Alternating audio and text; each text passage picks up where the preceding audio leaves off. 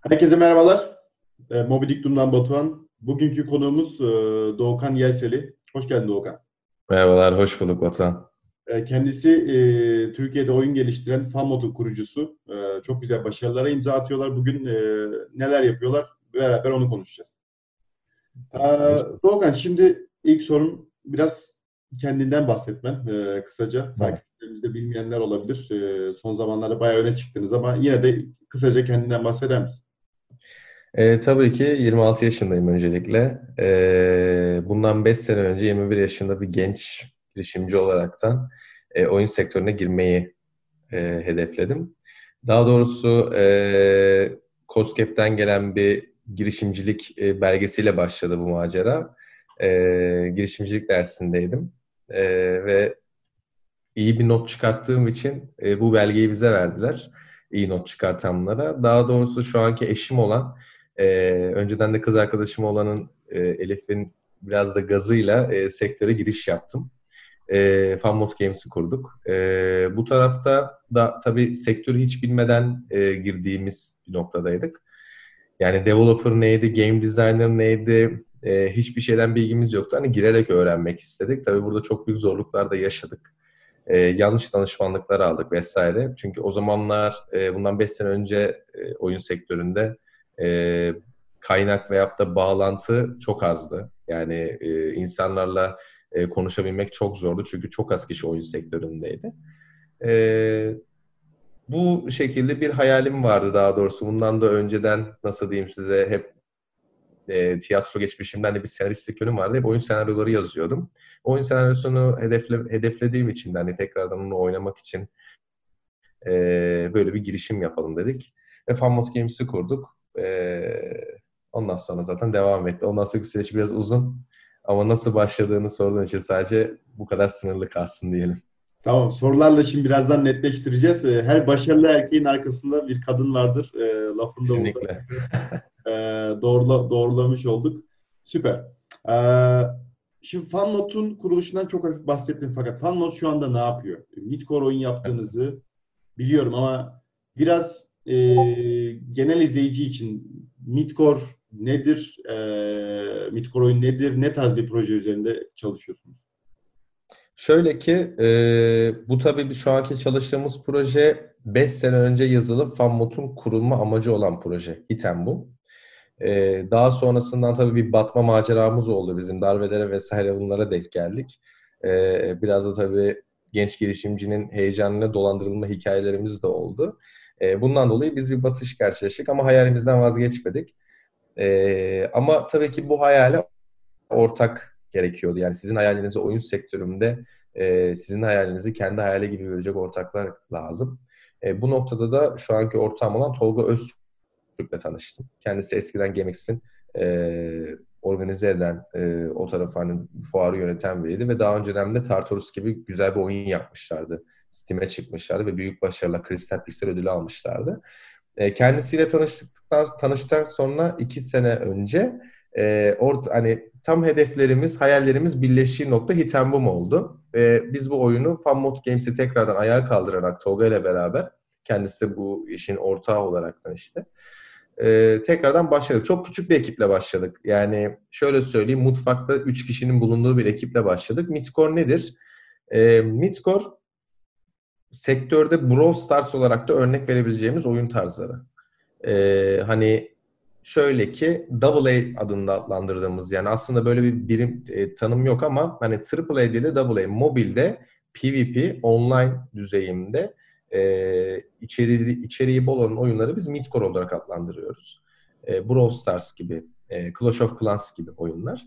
E, Hitamum'da bu e, kategoride midcore e, kategorisinde MOBA oyunu olaraktan geçiyor. Ama MOBA olarak düşündüğümüzde LoL'ü falan e, hani aklımıza gelmesin. 3 e, 3'e 3 savaşılan, e, içinde farklı modlar bulunan e, bir robot savaş oyunu. Fakat bunu diğer MOBA oyunlarından farklı kılan, bu kadar duyulmasının ve ilgi duymasının sebeplerinden biri de bugüne kadar kullanılmamış bir mekaniği bu oyunun içine yerleştirmemiz. Yani e, daha öncesinden robotlar veyahut da karakterler biliyorsunuz tek bir karakter var. O karakteri geliştiriyorsunuz ama e, MOBA oyunlarında şu e, eksikliği gördük. Mesela LoL'den örnek vereceksek bir karakteri çok seviyorum. Atıyorum eş. Ama hikayesini çok seviyorum, görünüşünü çok seviyorum vesaire ama ADC oynayamıyorum mesela. Yani range karakteri oynayamıyorum. Keşke bu eşi Milli oynayasaydımla aslında bir nevi de başladı. Hitem Boom'un da farkı burada ortaya giriyor. Yani biz belirli kullanıcılara robotlar veriyoruz fakat Milli Fighter mı e, yoksa range mi olacak veyahut da mid range mi olacak ona karar verip kendi silahlarını kendileri kostümize ettiği bir MOBA oyunu. Yani tamamıyla içinde taktik bulunan, casual oyuncuya da uygun, hardcore oyuncuya apayrı uygun olan ve hardcore ve casual'ı ortada buluşturduğumuz bir midcore oyundur bu. E, kısaca bahsetmek gerekirse böyle. Şimdi e, senaryo yaz, yazarlığı, e, evet. üzerine oyuncu olman ve oyunlarda kendi kişisel olarak yaşadığın problemleri birleştirip güzel bir e, evet. senaryo yazmışsın. 5 senedir de e, bununla uğraşıyorsun. Gayet güzel. E, başarılarınızın devamını diliyorum. Normalde burada e, şeyi çok sevmez geliştiriciler. Oyun ne zaman çıkacak? hazır cevap olarak hazır olduğunda denir. Ama herhangi bir tarih vermek istersen burada ben yine de sormuş olayım. Şöyle ki aslında bu bir nevi de öğretici bir soru artık. Yani bunu artık kızamıyoruz çünkü benim eşim bile soruyor yani oyun ne zaman çıkacak? Çünkü artık iki sene oldu. Ee, daha doğrusu bir sene öncesinde biz oyunu bitirdik. E, fakat Tolga ile bir karar aldık ve bir sene daha oyunun deadline'ını uzatmak istedik. Dedik ki yapacaksak gerçekten en güzelini yapalım. Çünkü bunu biraz da ekibimize güvenerekten, biraz değil hatta ekibimize güvenerekten. Çünkü müthiş dinamik bir ekip oluşturduk. Müthiş bir yol arkadaşları kazandık ve ekibimizle bunu tartışarak dedik ki biz daha iyisini yaparız. Ee, ve bu noktada bu işi bir sene daha uzatmak istedik. Şu anda oyun e, kapalı beta sürecinde. Yani şu anda e, aldığımız kullanıcılar, test ettiğimiz kullanıcılar içimizde var. E, yayıncı görüşmeleri vesaire bunlar yapılıyor. Yani çok yakındır öyle söyleyeyim size. Yani bu senenin sonunda e, belirli aksiyonları bitirin. E, size zaten e, LinkedIn'dan vesaire diğer sosyal mecradan duymuş olursunuz. 2021'de Hitemob'un aksiyonunu almış oluruz. Çünkü biraz da bu kadar beklememizin sebebi oyunda hikayeye çok dikkat ediyoruz. Yani Türk oyunu dediğimiz noktada artık bir ön yargı var. Direkt Türk oyunu deyince insanlar artık FPS mi diyor. Ee, hani bu noktayı da kırmak için senaryo gücümüzü de göstermek istediğimiz için biraz daha bu işi uzatıp sabırlıca yaptık ve özgür bir süreç yönettik. Ee, e, çünkü senaryosu çok derin ve e, senaryonun gidişatı oyunu çok etkilediği için arka tarafta çok ciddi çalışılmış bir senaryo da var. Sadece oyunun mekaniğinden ziyade.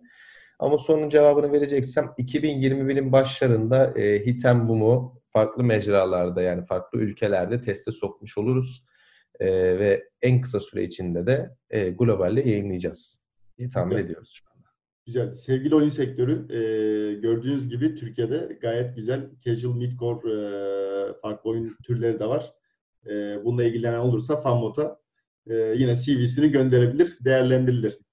Ya, sadece CV'den ziyade böyle bir oyun yapmayı hedefleyen e, biz sektör arkadaşlarımıza da kesinlikle yardım ediyoruz. Çünkü biz bu işe başladığımızda kimse yoktu ve e, bize hep vazgeçirmeye çalıştılar. Zaten bu yüzden Game Factory'yi kurduk biz. Hı hı. E, hani sadece çalışmak için değil, böyle bir işe girişim yapmak istiyorlarsa, Unreal Engine hakkında bir bilgileri yoksa ki Unreal Engine ülkemizde az kullanılan bir oyun motoru ki biz Unreal Engine'da yapıyoruz oyunu. Biz her zaman fanmut olarak e, ülkemizdeki oyun stüdyolarını bu noktada destekliyoruz. Game Factory adı altında da aynı şekilde. Süper. E, zaten e, Efe ile de konuştuk. Orada aslında kendisi de söyledi. Yani Game Factory yani aslında bu oluşumda zaten dört kişi var. Herhalde Tolga ile Murat abi de yakında konuk, konuk edeceğiz. Şeyi tamamlayacağız. bu grubu tamamlayacağız. Süper. Süper. Aa, şimdi son 1-2 haftada Fenerbahçe projeleri e, basında görüyoruz. Yeni bir şeyler geldi. E, güzel. Biraz onun, ona girmek istiyorum. Bu kadar yoğunluğun arasında e, yani bir oyun hazır dedin, e, bir sene erteledik, daha da iyi yapmak istiyoruz vesaire. Bir de bir IP yani e, bir markanın oyunu geldi. Burada ne evet. gibi zorluklar var? Niye öyle bir yola gittiniz? E, bir markayla çalışma çalışırken ki sorumluluklarınız normal oyun yani kendi projenizi yaparken ki e, yani nasıl bir farklılık var? Genel olarak onları sorayım. Ee, şöyle ki Zaten hani FunMod Games sürecinde bizim birebir başına durduğumuz bir stüdyo FunMod Games. Yani benim hem game design'ını yaptığım Tolga'nın teknik yeni yaptığı bir stüdyo. Ee, High Games'in kuruluş amacı e, bizim ciddi networklerimiz oluştu sektörde. Ve bu networkleri değerlendirmek istedik Hyper Casual tarafından. Ve bu yüzden High Games firmasını kurduk biz. E, çünkü FunMotis bile bunu yapmak istemedik ve birebir de Hyper Casual'la ilgilenecek bir yapı oluşturamadık. E, bu da zaten diğer ortaklıklarla yani sadece Tolga ile ben değil oraya farklı ortaklarımız da var Games içerisinde. E, bu ortaklarımızı bizim High Games Hyper Casual tarafında tek yaptığımız şey e, publisher anlaşmaları vesaireydi. Hyper Casual tarafında o tarafta e, e, biraz da kendimizi fonlamaktı ve açıkçası Hyper Casual'da da oyun tutturmak istedik. E, bir tabii yani büyük bir oyun fikriniz var. Hani bazen kafanızı dağıtacağınız ufak tefek oyun fikirleri yazmak istiyorsunuz. Çünkü sektörde görüyorsunuz her yani bütün topçar Hyper Casual. Ya dedik ki biz bunu da yaparız. Ve bu bizi yormaz. Gerçekten de yormuyor açıkçası bizi Hyper Casual. Ee, daha sonrasında işte bir işe istekli çalışınca e, devamı gelir derler ya. Bu tarafta e, High Games'in ismi adı altında e, bizimle iletişime geçildi. Fenerbahçe tarafının bir kanalıyla. Bu kanalda Momo Games zaten. E, Mert Bey üzerinden iletişime geçtik ve Momo Games Fenerbahçe'nin e, bütün e, isim haklarını e, sahip olmuş oyun tarafında bir firma. Ve bunu yaptırmak ve bunu yaptıracak bir partner aradılar ve bunun için de e, kendileri bizimle iletişime geçti birebir benimle. E, bu tarafta onlarla konuştuğumuzda müthiş bir e, hani şeffaflıkla süreci yönettiğimizde müthiş bir ekip olduk e, orada. Hani çok doğru bir süreç yönetildi. Çok da kısa bir süremiz vardı Fenerbahçe tarafında.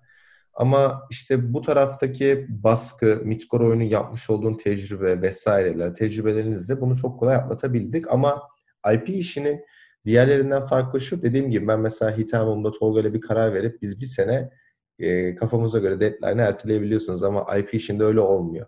Yani size bir tarih veriliyor ve o tarihte o oyun çıkacak. Yani başka bir şansı yok kesinlikle ve o tarih ileriye atılması imkansız ama geri çekilebilir. Böyle bir riski var tam tersine. Ee, büyük bir baskı. Ee, gerçekten yorucu bir süreç. Yani şöyle söyleyebilirim. Ekibimle beraber birlikte yani bir buçuk iki ay boyunca haftanın yedi günü gecelere kadar çalıştık. Çünkü çok az bir süremiz vardı. Ee, ve deadline'lar genelde öne çekildi vesaire. Ama atlattık o süreci. E, IP sürecinin çünkü bambaşka bir sorumluluğu var. Çünkü Fenerbahçe'ye bir kere çalışıyorsunuz. Yani Dünya Spor Kulübü'nün en büyük kulüplerinden bir tanesi. Dünyada tanınmış sadece Türkiye'de değil. Ve dünyada sadece Türkiye'de dünyada ilk defa böyle bir ortaklık gerçekleşiyor. Yani bir kulüp firmasıyla bir oyun firması ortak isim haklarıyla bir oyun yapıyor. Yani bu dünyada da Türkiye'de de çok güzel bir adım ve biz bu adımı gerçekleştiriyoruz. Bu ekstra bir baskı. Hani çünkü biz burada başarısız olsaydık diğer futbol kulüpleri belki de veyahut da spor kulüpleri diyelim sadece futbol adlandırmayalım. Ya biz bu işe girmeyelim. Bakın rezil oluyor falan olabilir yani. Bir sürü yük var üstünüzde ama Fenerbahçe taraftarının o oyun yayınlandıktan sonra tepkilerinden sonra dünyanın en mutlu insanı oluyorsun. Diyorsun ki değmiş diyorsun. Ve şu anda da gerçekten sektörü kesin ve kesin çok etkileyen bir durum bu. Fenerbahçe'nin oyun sektörüne girmesi. Ee, bizim için de müthiş bir şey eminim ki devamı gelecek yani. Diğer spor kulüpleri de bunu belki başka stüdyolarla belki bizimle devam edecek. E, hem bu adımın öncüsü olmak hem de Fenerbahçe isminin ağırlığının altında ezilmemek için müthiş bir baskıyla çalıştık. Ama bu baskıyı atlatabildik ve bizim için müthiş bir tecrübe oldu. E, ama tabii benim önerim sektöre kesinlikle kendi proje tecrübenizi elde edinmeden e, veyahut da bir release tecrübesi elde edinmeden bir IP işine abi ya yaparızla girmeyin çünkü çok büyük bir sorumluluk. Mutlaka bir tecrübe elde edilmesi gerekiyor diye düşünüyorum. Burada burada önemli olan detay oydu e, bence de. E, yani e, sonuçta siz ekip zaten tecrübeli. E, evet. Bir projeler ortaya çıkarıldı, yayınlandı vesaire. Yani bir e, üretim bandının başından sonuna kadar biliyorsunuz ve ondan sonra zaten bunu hazır hissettiniz. Ee, yani eşin dostun tanıdığı işte ben oyun yapıyorum. Ee, bu markaya da ekip kurar yaparız derken iki kere düşünmek lazım. Ee, bu, bu arada ben çok ufak bir detay vereceğim. Ee, High Games'i de anlattın, e, Game Factory'de anlattın. oldu da kafası karışan olursa diye. E, aynı zamanda High Games ve Game Factory'nin kurucu ortağı olduğunu ben tekrar buradan e, bir evet. not olarak e, vereyim.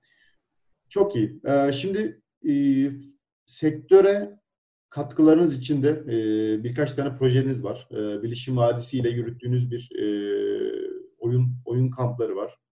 E, orada yine sektöre girmek isteyen, oyun geliştirmek isteyen insanlar başvuruyor. Orada e, başvuranları Game Factory e, topluluğuna dahil ediyorsunuz. Orada eğitimler veriyorsunuz vesaire. Biraz oradan bahseder misin? Tabii ki. E, oyunla gelecek dediğimiz tamamıyla bizim geçmişte yaşadığımız networksüzlük ve e, acıyla bir araya gelip bir network sahibi olduğumuzu fark ettikten sonra yapmak istediğimiz bir proje. E, bu tarafta Okan Özbay ile beraber özellikle. E, kendisinin Bilişim Vadisi ile bir bağlantısı vardı ve Bilişim Vadisi daha açılmamıştı. Yani Bilişim Vadisi tam, yani daha hiç etkinlik yapılmamıştı Bilişim Vadisi'nde herhangi bir. Yani TOK'tan da öncesinden bahsediyorum. E, bu tarafta bir Türkiye'de Game Jam tarzında hem Game Jam hem de eğitim. Hani e, product manager nedir, proje manager nedir, game designer nedir? Sadece developer yazılımcı olarak değil. Hani biz oraya game designerları, UI'cıları herkesi çağırdık. Ve bütün konuşmacıları ve eğitimcileri kendi çalışanlarımız, daha doğrusu kendi ekibindeki arkadaşlarımız, kendi networklerimizle oraya dahil ettik. Yani oyun senaristliğine kadar orada bir kamp sürecine girmek istedik. Ve dedik ki biz bir oyuna gelecek kampı oluşturalım. Bunun için Bilişim Vadisi ile görüştük. Çok heyecanlı karşıladılar ve ilk defa bir Bilişim Vadisi oyun kampı. Yani orada 3-4 gün ya da bir hafta pardon bir hafta sürdü kamp. Bir hafta orada herkes çadırlarını aldı kaldı. Çok büyük aksilikler oldu. Yağmur yağdı falan çadırları içeri kurmak zorunda kaldık ama ya müthiş bir ortamdı. Yani çünkü burada yapılan game jam'leri genelde İstanbul'dan, Ankara'dan, İzmir'den ya da Bursa'dan katılanlar oluyor. Ama bizim yapmış olduğumuz kamp Van'dan gelen oldu. Konya'dan gelen oldu. Yani özellikle doğu kesimlerde developer olduğunu, game designer olduğunu gördük. Buralardan e, çok öğrenciler geldi ve 300-400 kişilik bir e, bantla onlara hem oyun geliştirmeyi öğrettik, oyun senaryosu yazmayı öğrettik, proje menajeri olmayı öğrettik. Yani her şeyi öğrettik ve onlara oyun yaptırdık. Onları teker teker değerlendirdik. Bunun için çok değerli misafirleri davet ettik. Ve Bilişim Vadisi de bu coşkuyu görünce bize çok güzel bir orada yetki vererekten buradaki hak eden stüdyolara Bilişim Vadisi'ne Teknopak tarzında ofis verebilme imkanına sahip olduk. Ve orada gerçekten e, yani 30-40 tane arkadaşımızı oyun sektörüne sokmuş olduk bir ekiple. E, böylelikle oyunla geleceği hem Bilişim Vadisi'de ilk kamp, ilk organizasyon olaraktan hem de bir oyun sektörü olaraktan yapmış olduk. Bunun gururunu taşıdık. Sonra dedik ki biz kampla sınırlı kalmayalım. E, elimizde çünkü müthiş bir data vardı. Bu, bu işe katılmak isteyen sürekli mailler alıyorduk falan. Biz bu işi online'a dökmek istedik. Bir hub tarzında, online bir hub tarzında sanki koronanın geleceğini hissetmişiz gibi. Ve burada bir Game Factory topluluğu oluşturduk ve şu anda oyunla gelecekte ne yapıyorsak Game Factory'de aynısını yapmaya devam ettik. Hatta oyunla gelecek kampını kış kampında, o yaz kampıydı, kış kampını Game Factory adı altında yapmış olduk. Ve şu anda da Game Factory'de inanılmaz partnerlerle şu anda konuşuyoruz. Ve orada 1600'e yakın öğrencimiz var. Müthiş stüdyolar çıktı. Şu anda artık bizden mezun olup özel publisher'larla çalışıyorlar. E, bu müthiş bir duygu. Çünkü ben 21 yaşında girdiğimde e, hep yapamazsıncılar vardı. Şimdi biz onlarla her dakika konuşup yapacaksın, yapabilirsin deyip şu anda kendi pastamızı büyüttük. Çünkü burada biraz sektörün eskilerine de e, laf söylemek için söylüyorum bunu. Bizi o pastaya dahil etmediler. Biz de kendi pastamızı oluşturduk. E, şu anda bu pastamız şu an sektörün en büyük pastalarından biri ve gelmek isteyen herkese de açık. Öyle söyleyeyim e, güzel söyledi. Buradan gerçekten yani 5 sene öncesine kadar çok fazla bir şey yoktu. E, evet. Açıkçası zaten hani e, sermayesi olsun, yatırımcısı olsun, vizyon olsun, e, yetenek olsun vesaire zaten böyle şeyler e, çok yoktu. Ama e, aradan işte e, senin gibi, Efe gibi e, insanlar yaşadığı o sorunları ben başkaları bu sorunu nasıl yaşamaz e, diyerekten bir, e, topluluk bir demesi lazım. Aynen. E, bir topluluk grup ve devamını getirmişsiniz. E, çok güzel. Ben çok ufak bir şey soracağım. Oyunla gelecek fiziksel game faktörü dijital gibi düşünebilir miyiz? Ya da bu oyunla gelecek e, projesi koronadan sonra e, yine fiziksel aktivitelerine devam edecek mi? Oyunla gelecek e, game faktörden ayrı aslında ama aslında ortak da sayılırlar. Çünkü oyunla geleceğin ortaklarıyla game faktörün ortakları aynı. Hı hı. E, ama biz tam yani ikisini bir koymuyoruz. Tamamıyla ikisi ayrı köşede. Yani game faktörü sadece online hub olarak yürütüyor ama tabii ki de bu korona bittiğinde oyunla gelecekte global bir game jam düşünüyoruz. Ee, yani sadece Türkiye'de sınırlı kalmayacak. Yani global dediğim diğer Türk ülkeleri, Özbekistan, Kırgızistan, Kazakistan yapmak istediğimiz şey dijital Türk oyunları platformunu oluşturmak. En büyük hedefimiz bu. Çünkü bizim ülkelerimizden, bizim soydaşlarımızdan da diyeyim, e, ciddi anlamda çok iyi fikirler çıkıyor ve Türkiye'de bu rezervler olmadığı için oyun sektöründe hep yurt dışına gitti en iyilerimiz. E, Türk olsun, Kırgız olsun, Kazak olsun hep yurt dışına gitmek zorunda kaldılar. Biz hani bu adımı ataraktan belki bundan 5 sene sonra artık biz buraya bir Amerikalı, biz buraya bir Çinli getirmek istiyoruz. E, ki şu anda da gerçekten bunu sadece bize bağlamak kesinlikle yanlış olur. Şu an Türkiye'de o kadar iyi firmalar, stüdyolar var ki şu anda yabancı yatırımcıların çoğu Türkiye'de ve oyun firmalarına yatırım yapıyorlar. Müthiş bir atılım oldu. Rekabet arttı. Hani biz bir adım attıktan sonra diğerleri de adım atmaya başladı. Onlar bir adım attıktan sonra biz de onları izledik. Biz daha iyisini atacağız diye diye ne oldu? Sektöre yaradı bu iş. Ve şimdi yabancı yatırımcılar buraya geldi. Ee, onun için soruna cevap verecek olursam kesinlikle korona bittiğinde bir işin vadisinde yine olur diye tahmin ediyorum. Ee, yine Okan Özbağ ile birlikte e, bir oyuna gelecek kamp özellikle global olarak düşünüyoruz. Ama game faktörü ondan çok ayrı bir şey. Yani biz sadece oradan esinlenip bunu bir de online bir hava dökelim dedik. E, game faktörü her zaman devam. Korona olsa da olmasa da yani. Güzel. E, Valla milliyetçi bir e, görüş de var orada. E, gayet güzel. Gerçekten e, yani e, tabii içeride çok fazla imkan olmayınca insanlar dışarı çıkıyor. E, ben Estonya'da yaşıyorum. Gurbet kolay değil. Buradan e, 6 senedir burada yaşıyorum. onu onu da söyleyeyim buradan herkese. Yurt dışına kaçacağım deyip e, kaçtıktan sonra çok fazla sorun yaşayabilirsiniz. En, en azından vizyonlu projeler e, çıkıyor e, Türkiye'den ki sektör gelişsin, e, insanlarımız da ülkede kalsın. Çok güzel. Şimdi ben son soruma e, geçiyorum. Klasik sorum. E, zaten aslında bir sürü tavsiyede bulundun ama e, genel yine burada genç girişimcilere tavsiye olarak e, söyleyeceğim. Çünkü yine sizin ekibin e, yaşı e, yaşı genç ortalamaları e, biliyorum az çok. Burada sen de yani 5 sene önce girmişsin, e, vazgeçmemişsin, bir ara batıyorduk dedin, battık dedin vesaire. Genel olarak tavsiyen nedir? E, genel olarak tavsiyem kesinlikle benim kişisel tavsiyem e, hani genel tavsiye de algılanmasın. Bu benim kişisel tavsiyem bu işi yalnız yapmaya çalışmamaları. E, çünkü oyun sektöründe gerçekten sırtınızı yaslayacağınız bir işte arkadaş arıyorsunuz. Çünkü oyun sektörü gerçekten tek başına çok zor yapılacak bir iş. Yapılamaz demiyorum, çok zor. E, ve ben bunu her gittiğim konuşmada söylüyorum. Biri size bir iş yapamayacaksınız diyorsa o zaten sizi düşünmüyordur. Bu işi nasıl yapacağınızı söyleyen insanları dinleyin. Yani ya bunu yapamazsın, nasıl yapacaksın ki değil. Ha şöyle yapabilirsin ile yaklaşanları dinleyin. Motivasyonunuzu bozmayın çünkü şunu söyleyeceğim. Gerçekten buna girişim yapıp korkanlar varsa yani ya abi bu adamlara ben yanına nasıl yaklaşayım? Çünkü ben de yapıyordum onu. LinkedIn'da geziyordum. Ya abi bu adam da stüdyo sahibi, ben de stüdyo sahibiyim. Hani ben bu sektöre yakışmıyorum. En basitinden bunu söylüyordum. Hani bunu kesinlikle yapmayın. Çünkü alakası yok. Ve şu anda tam da girişim yapılacak zaman. Bir kere evimizdeyiz. Ve oyun sektörünün en alevlendiği zaman. Yarın bir gün belki girişim yapmak istediğimizde yapamayacağız. Ama şu anda bir bilgisayarınız varsa ve yanınızda 2-3 tane yol arkadaşınız varsa bu girişim yapabilirsiniz. Kimse size ne yapacağınızı gerçekten bu sektörde söyleyemez. İstediğinizi yapabilirsiniz ve ulaşabileceğiniz her network var. Artık aranan adamlar sizsiniz yani. Hani artık girişimci aranıyor. Eskiden girişimci arıyordu. Şimdi artık girişimci aranıyor. Sadece Game Factory değil. Game Factory'den hani bir sürü kanallar var girişimci arayan, destek veren. Hani bunları değerlendirmek gerekiyor ve şunu da söyleyeceğim. Ben bir anımı anlatayım. O ders olsun. Belki de hani bunu yaşamış olan vardır. Ben sektörün bundan 5 sene önce çok önemli bir abisinden e, sadece iki kelam ağzından hani bu oyunu yapacağım.